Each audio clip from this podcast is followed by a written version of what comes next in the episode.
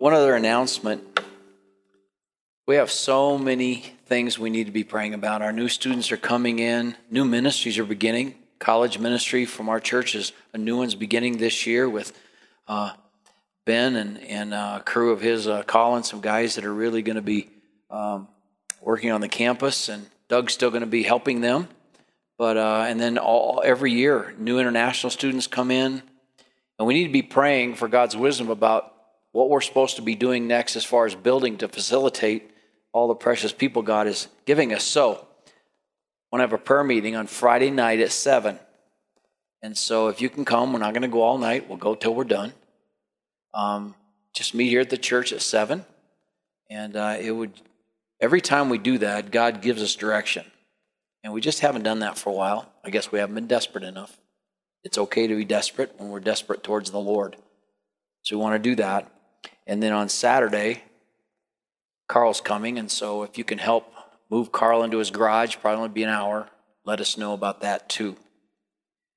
This has been just a, a blessing as Ben brings the word to us every week, whole chapter at a time. That's why we're taking a chapter at a time. So it can be a little bit more like the Corinthians heard it. Now, there was a letter, so they heard it all at once. The conviction was impacted like that, I'm sure. We're going to spread it out. So while there's so much more to mine here, we like taking these big chunks also, and it's been a blessing. You say, where are you going next? Well, Ben already has Second Corinthians memorized, so we might just go there next. We're praying about that. Ben, come and minister to us.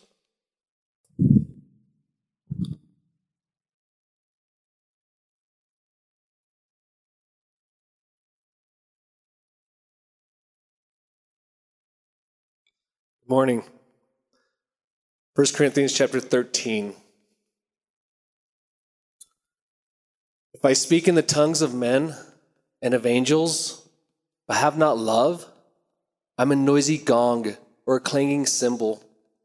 And if I have prophetic powers and understand all mysteries and all knowledge, and if I have all faith so as to remove mountains, but have not love, I am nothing. If I give away all I have, and if I deliver up my body to be burned, but have not love, I gain nothing. Love is patient and kind. Love does not envy or boast. It is not arrogant or rude. It does not insist on its own way. It is not irritable or resentful. It does not rejoice at wrongdoing, but rejoices with the truth. Love bears all things believes all things, hopes all things, endures all things. Love never ends. As for prophecies, they will pass away. As for tongues, they will cease. As for knowledge, it will pass away. For we know in part, and we prophesy in part. But when the perfect comes, the partial will pass away. When I was a child, I spoke like a child. I thought like a child. I reasoned like a child. When I became a man, I gave up childish ways. For now we see in the mirror dimly, but then face to face.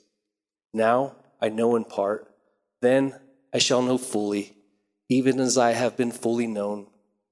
So now faith, hope, and love abide, these three, but the greatest of these is love.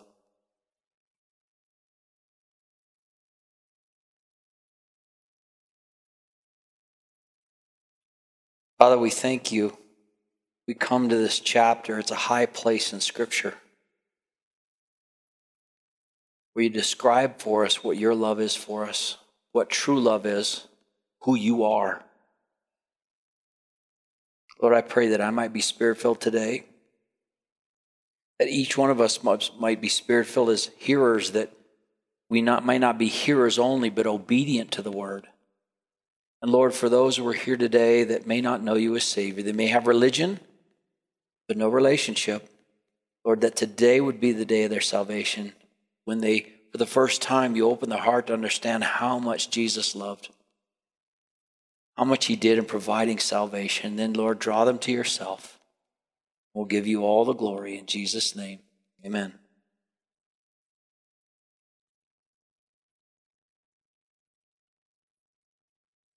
1 Corinthians 13, God's love. The Bible's simplest description of God is God is love. 1 John 4 7. Beloved, let us love one another, for God, for love is from God, and everyone who loves is born of God and knows God. The one who does not love does not know God, for God is love. Love is the most blessed manifestation of the character of God. John continues, and the one who abides in love abides in God, and God abides in him. Therefore, the simplest description of Christian character is also love. The supreme measure and example of agape love is God's love. John 3:16. For God so loved the world that he gave his only begotten son that whosoever believes in him should not have perished but have everlasting life. You've probably heard so this this love preached before. There's three different kinds of love. There's phileo love, that's brotherly love, that's a conditional love. You love me, and so I'll love you, and you treat me good, I'll treat you good brotherly love. Philadelphia is called the city of brotherly love. On the way back from Florida one time, Christian and I threw, threw, flew from Florida to, through Philadelphia, and we found out not a lot of love there. If you're from Philadelphia, I'm sorry, but I just, wow, I'd never seen such a group of passengers so bent on destruction and anger because we were delayed a little bit early in the morning getting through. And I thought, you guys are from Philadelphia? Do you know what your name means? Same is true of the Corinthians, though, right? This was a people that God called saints, set apart ones. And yet they're suing one another. There's immorality. They can't even have the Lord's table without leaving somebody out. And Paul has to say, This is not the Lord's table. And he, re, he gives them again the Lord's table, what it's all about that the same night in which Jesus was betrayed, he took bread and broke it. They're arguing about who is the greatest. And yet, in love, he ministers to them. There's Eros love. That's when a beautiful young girl walks by a young man and he says, I'm in love, I'm going to marry her. That's not love. God made that too. But it's also very self serving love. Agape love is God's love because it lays down its own life for the one in need. It's not a feeling, it's not an emotion. Agape love is a decision that only God and his children can make to minister. The Bible says in Romans chapter 5 verse 8, scarcely for a righteous man will one die. Peradventure for a good man some would even dare to die, but God commended his love toward us and that while we were yet sinners, Christ died for us. John 3:16 again, God saw the need, a world in sin, and he died for his enemies. God is love. We see first of all in the first 3 verses that love is essential. It's a non-negotiable for God blessed ministry. These people had plenty of giftedness, but they had no love. We see the church in Ephesus in Revelation chapter 1. Here's a church that had all kinds of doctrine and theology down, but they had left their first love. So Paul says, If I speak with the tongue of men or of angels and have not love, I'm just noise. I've become a noisy gong or a clanging cymbal. What is more distracting than that? If we're not ministering the truth in love, then we're just a distraction. In fact, how many people have stumbled over loveless truth? He goes on to say, if I have the gift of prophecy and know all mysteries and all knowledge, and even have all faith so as to remove mountains, can you imagine that kind of example? And have not love, I am nothing. Wow. So, at best, without love or distraction, we're nothing. And then he says, If I give all my possessions to feed the poor, and I surrender my body to be burned and have not love, it profits nothing. It's not worth anything to man, it's not worth anything to God. It's a non negotiable. Think about that in counseling. In counseling, we can come to a situation without prayer and give true information from the scripture, and it just falls on deaf ears. And so many times it's because the one that's giving is not loving. We're not trying to walk where they're walking. We're not trying to hurt like they're hurting. We just give the information coldly. I wonder why it doesn't make a difference. Then in verses 4 through 8a, we see love's description. You see, this isn't a definition of love, this is a description of love because the definition is God. God is love. Love is patient, love is kind, it's not jealous. So when you're jealous of your wife or your husband, that's not love. That's fear, right? The Bible says in 1 John 4 that if there's fear, that's love not made perfect. Love made perfect doesn't fear. Love doesn't brag. Love is not arrogant. It does not act unbecomingly. It does not seek its own. It's not provoked. Get this it doesn't take into account a wrong suffered. What does that mean? Love never keeps a list. Well, that's just silly. I mean, they hurt me before. If I, you know, the old saying, I'm sure it's in the book of Hesitation someplace fool me once, shame on you. Fool me twice, shame on me. No.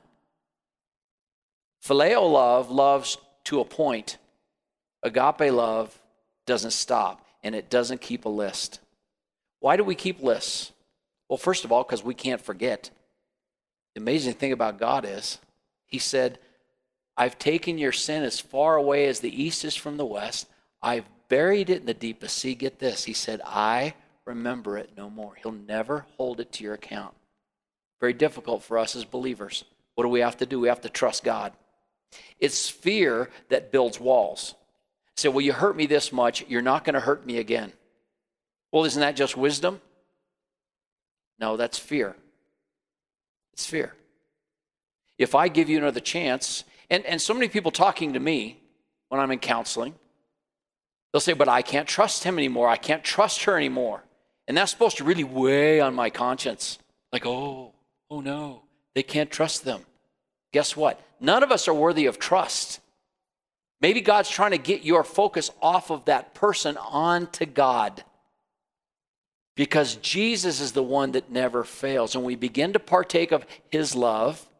Though you know you've been hurt in the past, you can actually put your trust in God, put your focus on him, and say, well, they're probably going to let me down again, but God won't.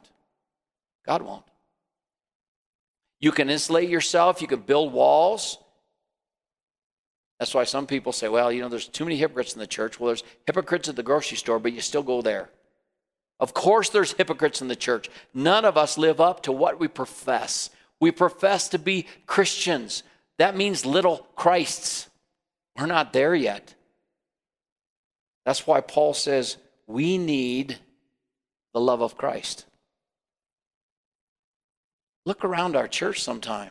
God has taken people from every walk and level of life and put them there from all around the world. It's such a blessing to go to other parts of the world and meet believers. You may not even be able to speak their language, but there is a kinship. There's a relationship already because of Christ's love, not because of your sameness. And God takes all those different kinds of people at different levels of maturity and he puts them in a church and he says, Love one another. What's he going to do in the meantime? Well, just like getting married, we married Ben and, and Jordan yesterday, right here. And they are wonderful young people. You can ask his grandma, there's probably not a better boy ever born. She's right over here. And I would tend to agree. He's, but you know what? I guarantee Jordan in a little bit is going to find some things that bug her about Ben and vice versa vice versa. Because God uses marriage as this tool of teaching us how to love. They think they're really in love, they have no idea. They have no idea. God, doesn't that right, guys? God teaches you all the problems you didn't know you had. And now God gave you an angel to point those things out. You should be so thankful. And then you love anyway. You know, the marriage vows, we go over Ephesians 5.18. It's very short, very much to the point. And it says, Wives, you submit to your husbands like he's Jesus. And you go, What? To all the people aren't in church, because the women go, Furr, you know. Yeah, but you know he's not Jesus. That's why he said just in the little bit, couple verses before, you need to be filled with the Spirit. You need to be filled with the Spirit so there's grace to be obedient in spite of their actions. And then it says to the men, Men, you love your wives as much as Christ loved the church. That's also impossible. You need to be filled with the Spirit. So you can have that grace to love.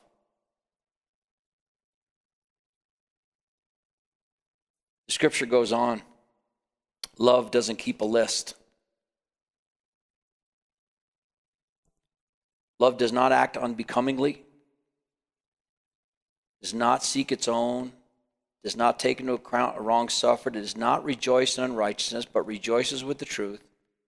Get this it bears all things. It doesn't come to a point and quit. Say, well, you don't understand what I put up with with this guy or with this woman, with my boss, with my friend with the people I'm counseling with.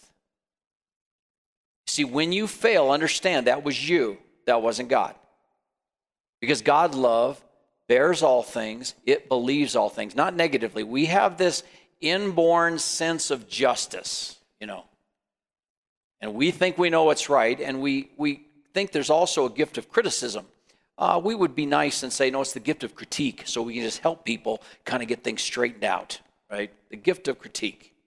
And so we come into a situation and we see it and we say, well, I think if you just here or you just adjust a little bit that way, I'll believe. Otherwise, man, it's not going to work. And we believe the worst first. It's not what he's saying here. I believe they're going to fail. Now, God knows all things, but his love believes all things, hopes all things, endures all things. Love never fails. That's God's love. You may be in a tough counseling situation. And I'll tell you what, when you're bearing with somebody going through hard times, it will wear you out, or else you're not identifying with them. It's tiring to keep pre- coming, bringing people that are struggling with the truth and struggling with hurt and difficulty, keep bringing them back to truth, keep pointing them back to Jesus, keep feeding them the Word of God over and over again. But love does that. It bears all things. It believes that there's a resolution. It believes there's restitution. It believes there's hope. It never fails. Now, I began as I was studying this week to think about something, and I was affirmed in my thought, which happens every once in a while. I'm not wrong. Wiersbe said, We can replace the word love with Jesus. This changed everything for me. When you look at these same passage of Scripture, verses 4 through 8a, and say, Jesus is patient. Jesus is kind. He's not jealous. Jesus doesn't brag and he's not arrogant. Who has a right to be arrogant if anybody was? He spoke the worlds into existence. He holds everything together by his power today, and yet he's not arrogant. He does not act unbecomingly. Jesus does not seek his own. Jesus is not provoked. That's really good to know. Because when we sin high handedly, know we're doing wrong, understand Jesus loves you just the same as when you're obedient. How is that possible that he loves disobedient Christians as much as he loves obedient Christians? How is that possible? That's God's love. He's not provoked. He does not take into account a wrong suffered. Oh, isn't that wonderful? He's not keeping a list on you. He does not rejoice in unrighteousness, he rejoices with the truth. Jesus bears all things, Jesus believes all things, Jesus hopes all things, Jesus endures all things. You can quit when Jesus quits. Jesus never fails. Isn't that awesome? That's Jesus. How did Jesus endure when he bore our sins? This week in small group at John's house, we were studying John Bragg, not MacArthur. We don't rate that visit yet. We were studying Mark 15. And uh, John Bragg brought a quote in from John MacArthur that just changed everything for me about the cross. And, and sometimes these are things that we know in our head, but then God, He just impacts our life with them. We sang about it just a little bit ago, the last song that we sang. The nails in his hands, the nails in his feet. It tells us how much Jesus loved us because that's all we can understand. So much in Hollywood is put upon the scourging of Jesus and the nails through his wrists, the nails through his ankles, and all the physical pain. But that's not why Jesus was sweating, as it were, great drops of blood in the garden before he went to the cross. What Jesus knew he was going to face was the cup of the wrath of God. Because when Jesus died on the cross, he took upon him the wrath that was due us. It wasn't just the wrath that men gave when they nailed him to the cross, it was God's wrath. Isaiah 53 prophesied that it pleased the Father to crush the Son because of those who would bring to himself by that sacrifice. And we will never know as his children what that means. He was going to face the wrath of God and separation from God because of our sin. John MacArthur says this Hell came to Israel from noon till three o'clock. Remember, they crucified Jesus at nine o'clock in the morning. And from nine to three, he looked out along the crowd, and normally what happened, Dr. Bookman pointed this out to us. Your brothers, your family would show up for crucifixion because they could keep the birds away and try to relieve any extra suffering that would be caused by animals that would come because you might hang there for days. And Jesus looked around and his brothers didn't come. Jesus didn't know at the time if his brothers would be saved. Remember, he surrendered the use of his omniscience. And it must have broke his heart that his brothers, though rejected him in following him as a disciple, didn't even come to his crucifixion. Families always came. So in the first three hours, at some point, he turns to John and he says, John, behold your mother. Mother, behold your son. And the Pharisees kept walking in front and mocking him and saying, You saved others. Save yourself. Come down from the cross. But he couldn't because he had to hang there for you and I.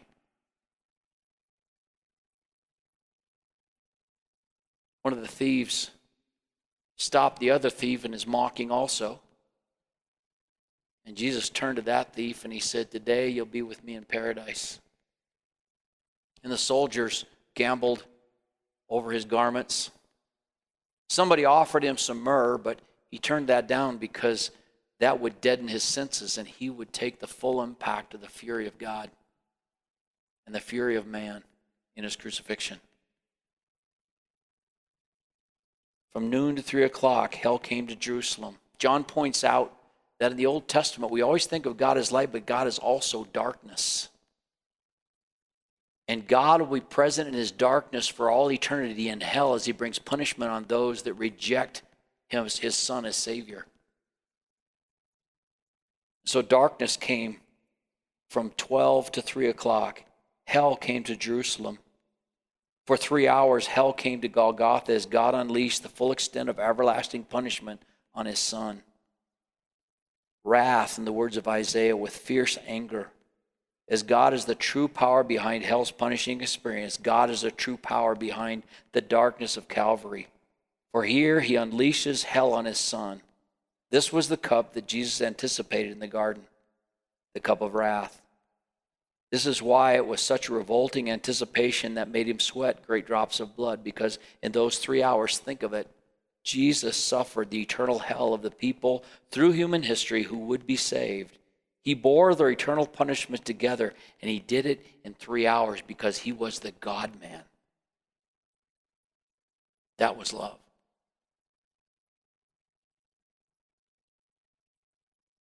In the garden, he suffered, and his disciples slept. And I think that he, waked he woke them up for the last time He'd pleaded with the Father, Father, if it be your will, let this cup pass from me. Nevertheless, not, not my will, but thy will be done. I think he woke him up for the last time, and that's when John heard that great high priestly prayer in John 17. And he said to the Father, like it was already done. The Bible says in Luke that angels came and ministered to him. Medical doctors tell us that if that happens, that you're under such stress that you actually bleed through your skin, you're going to die. But Jesus would go to the cross, so the angels come and they strengthen him, they minister to him. And then, in confidence, as a warrior ready to face the battle, he says, Now, Father, glorify your Son with that glory we had before when the world began. Because I accomplished everything that you wanted me to accomplish on the earth. It wasn't done yet. That's fulfilled when he cries out Tetelestai in John 19 39. He endures all of that. And sometimes we see the crucifixion you die of asphyxiation. You can't breathe anymore, but it's been six hours. The Son of God is still strong. He just says simply, I'm thirsty, because he's going to clear his throat for the cry of victory. And they bring him vinegar. Remember, at the end of the battle, he said, My God, my God, why hast thou forsaken me? Eli, Eli, lama sabachthani and they in mockery, they heard what he said. In mockery, this, oh, he cries for Elijah because there was a Jewish tradition that Elijah would show up for a righteous person because Elijah didn't die. Remember, he was carried away in the fiery chariot? Oh, let's give him a little wine, keep him going. Maybe Elijah will show up. They're mocking him again. Their mocking never ceases. He takes the vinegar, clears his throat, pulls himself up and in full voice, in strong voice, he cries the victor's cry to Tetelestai. It is finished. Isn't that amazing? If you think that Jesus did all he did on the cross so you'd have the chance to do all you could do, you're a blasphemer. Jesus said it was completed. It doesn't take your good works to get you to heaven. He finished it at the cross. It was done. That was his battle cry. And then he looked to heaven and he said, Father, into your hands I commend my spirit. The relationship's back. And it says in John 19 that he pillowed his head and he dismissed his spirit. In Mark chapter 5, the centurion who'd been watching all of this, He'd probably seen the illegal trial, probably saw the arrest where they all knocked, 600 knocked to the ground when Jesus just said his name, I am. They all get back, dust himself off, wonder what happened. Somebody tripped in the front, I guess. And like soldiers, he asked them for orders again Who are you here to arrest? They say, Jesus of Nazareth. He said, I said I'm he, then you take me and you let these go. The Bible says in John 18, so that it might be fulfilled of all the Father gave him, he did not lose one. He was keeping them, just like he keeps you actively. He protects you. The centurion saw him through the illegal trial, probably, saw him with the questioning because he was in charge of this crucifixion with Pilate. Watches as his soldiers brutally beat him. They blindfold Jesus and take turns mocking him when they put the robe on him and put the, the crown of thorns and they, they, they hit him with a reed and drive the thorns into his brow. And what does Jesus do all of it? As a lamb before his shears is done, the Bible says in Isaiah is dumb, he opened not his mouth. For you and me. They gave him their best, they beat him up. By the time they brought him out and Pilate had him scourged, the Bible prophesied that his vision would be, would be marred more than any other man has ever been beat up. And Pilate brings him out thinking that the Jews would have pity on their king. And they replied, Crucify him, release Barabbas. We'll have no king but Caesar. So he carries his cross until he stumbles. Simon Cyrene carries it the rest of the way. They nail him to the cross. The soldier's been watching this. He's been seeing these crucifixions before. And the Bible says there in Mark 15, as he saw him breathe his last, he said, Surely this was the Son of God. Why? Because our Savior didn't back away. He was never out of control. He laid his life down. The, the Bible says in John 10 18, No one takes my life from me. I lay it down of my own accord, and I will take it up again. He went there on purpose for those he would save, you and I. He took the full force of God's wrath. What great love.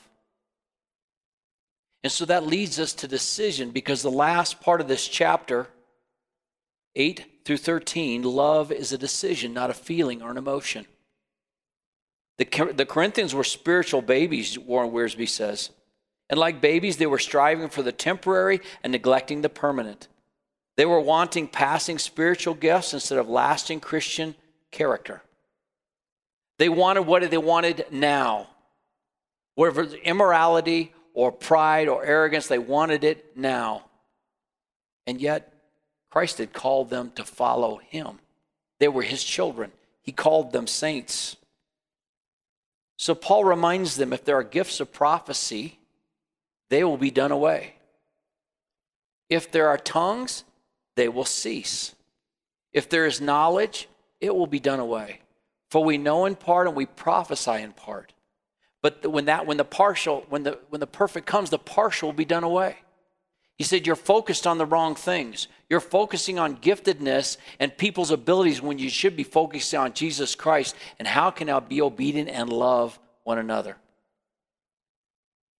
I'm so thankful for our elders here.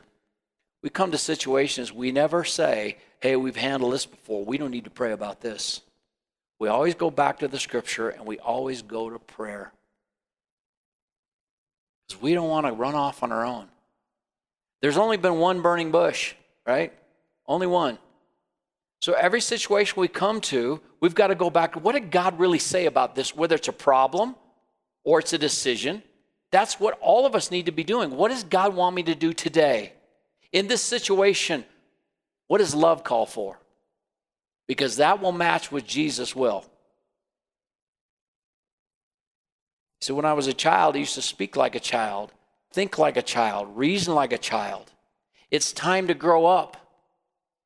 There are Christians who are Christians and they're just spectators. They've received Christ. They watch, they watch the, the, the pastor do his thing and the people lead music, the people teach their, their children, but they're not really participants in ministry. And so they're babies. They're critics. Like Teddy Roosevelt said, they're on that gray mass that sits in the bleachers and watches and critiques the man who's actually in the, re- the arena, whose face is covered with blood and sweat and dirt, who tries again and again to do the deed even while failing greatly. That's better than the people are just spectators because the spectators never grow up. It's amazing to me to see some of our counseling just goes on and on and on and on with people. Listen, here it is. Let me give you a short powerful scriptural marriage counseling. It's all you really need. Husbands, you love your wife like Christ loved the church and laid his life down for her. You live and sacrifice to her. Wives, you submit to your husbands like he's Jesus. End of instruction. But you don't know my husband. No, but God does. He knows you. Paul goes on to say, We know in part, but then we'll know fully even as we have been fully know. When you stand before God, it's not so much about how you feel about things. What does the word say? You see, God's not waiting for you to get a feeling before you decide to be obedient and love. See, grace will take over when you make the right decision to trust God and obey. You say, well, I don't know how I can do this. God likes, I think, to say, watch this. Just obey. Just obey. The old gospel song says, Trust and obey, for there's no other way to be happy in Jesus but to trust and obey. That's love, too. But they'll take advantage. I can't trust them. Trust God. God fully knows what you're dealing with now. It's right there in Scripture. He fully knows everything. He knows the situations. He knows you're in from the beginning. He knows how He saved you on purpose. He knows you for the purpose you've been saved and how He gifted you to fulfill the purpose for which He saved you. Just begin today. You know what situation you're dealing with. I don't. But God does, and that's more important. God fully knows. Now abide faith, hope, and love, these three. But the greatest of these is love. Every decision, every trial, you choose the eternal or you choose the temporary. You love God or you love self. You follow Christ or you go to Bypath Meadow. Matthew 16, 24, if anyone wishes to come after me, he must deny himself, take up his cross, and follow me. Where was Jesus going? To the place of love, the place of sacrifice. See, love isn't a feeling, it's a decision to meet the need of the one that's in need, not just how's it going to affect me. Be obedient. We love God. Why? Because he first loved us. He died for his enemies. God gave us the Holy Spirit as salvation. When you partook of salvation, you became partaker of the life essence of Jesus Christ. You became partaker of his life, which includes the potential to love just like he loved. But instead of quenching the Holy Spirit, you actually have to be obedient and trust him. And so we read scripture because scripture now informs our thinking so we can make right decisions. John 1:14 says the word became flesh and dwelt among us and we saw his glory. Glories of the only begotten of the father full of grace and truth. When we obey truth grace follows. I remember one of the deepest hardest trials for christian in our life was when we got up in the morning we found that god had taken jesse home to be with him. Sid just gone. Healthy baby gone and remember how god ministered to my heart because the Bible says, in everything give thanks. And I didn't go to the Bible that day, it was in my heart. And I thought to myself, Lord, how do you give thanks about this? I didn't even know. I just knew that if I was obedient, that God could bring comfort. That's all I knew. You know what? That wasn't because I was so smart, because the Holy Spirit was ministering every single step. So I picked his little body up, I took him in the living room. I had the boys sit around me. I said, okay, guys. The Bible says we have to give thanks. So that's what's going to do. We're going to do. We're going to give thanks. So we did. Once again at the coffin, we gathered around. All those young people gathered behind us, and I think they thought, what in the world's going to happen now? We bowed our head and we prayed. And God filled us with such grace and unexplainable joy. But it wasn't because we were so great. Because I made a decision. I'm not putting on any act anymore. I'm not act like the pastor. He's going to have to carry me now. I'm going to give people some false hope about when, you know, you just carries you. God, when you obey, he'll lead you the next step. That's why it's so important to hide God's word in your heart so the Holy Spirit has something to give you. I was going down to pick out the casket. And I thought, Lord, because He put in my mind, no trials taken you, but such is common to man. God is faithful, always provide a way through the trial. Well, that common part doesn't always give you a lot of hope. It's like, well, so a lot of people have been here before. Okay, Lord, I think you're overestimating my ability. You've heard me say this before. It's like the Holy Spirit whispered in my ear, I'm not looking at you, son. And some of you are in trials right now, and you know Jesus, and you're going your own way, and you wonder why it's so rough. You wonder why your marriage is so rough because you I'm not submitting to him. I'm not going to keep loving her. See, God didn't give you a marriage and give you the instruction about marriage in Ephesians 5:18 just so you could have a really cool marriage. He wants your home to be a picture to a lost and dying world of self sacrificing love so the world can see what we're talking about. What real love is. They want to see Jesus. Ephesians 6 5, and I'll close. Slaves, be obedient to those who are your masters according to the flesh, with fear and trembling, but not by way of eye service as men pleasers but as slaves of Christ, doing the will of God. We've been set free from sin. We've been given the Holy Spirit so we can understand truth and grace that we might be able to be obedient to the truth that one day Jesus can say to us, Well done. Well done. You learned how to love. Father, we thank you for your great love for us. Oh, Lord, you're so good. And we can't even fathom what kind of love that is that, that led you to endure the wrath of the Father for your enemies. And yet you've given us that potential. Lord, we don't even get a hold of that sometimes we're in situations, but Lord, help us to look to you. Folks today that may not know you that are here, Lord, draw them to yourself. Give them the faith that they might be able to believe and begin to experience your love. And Lord, fill this love up, this church up with your love, that we might love one another, that we might be a brighter light to show the world your love for us. And then we'll give you all the glory in Jesus' name.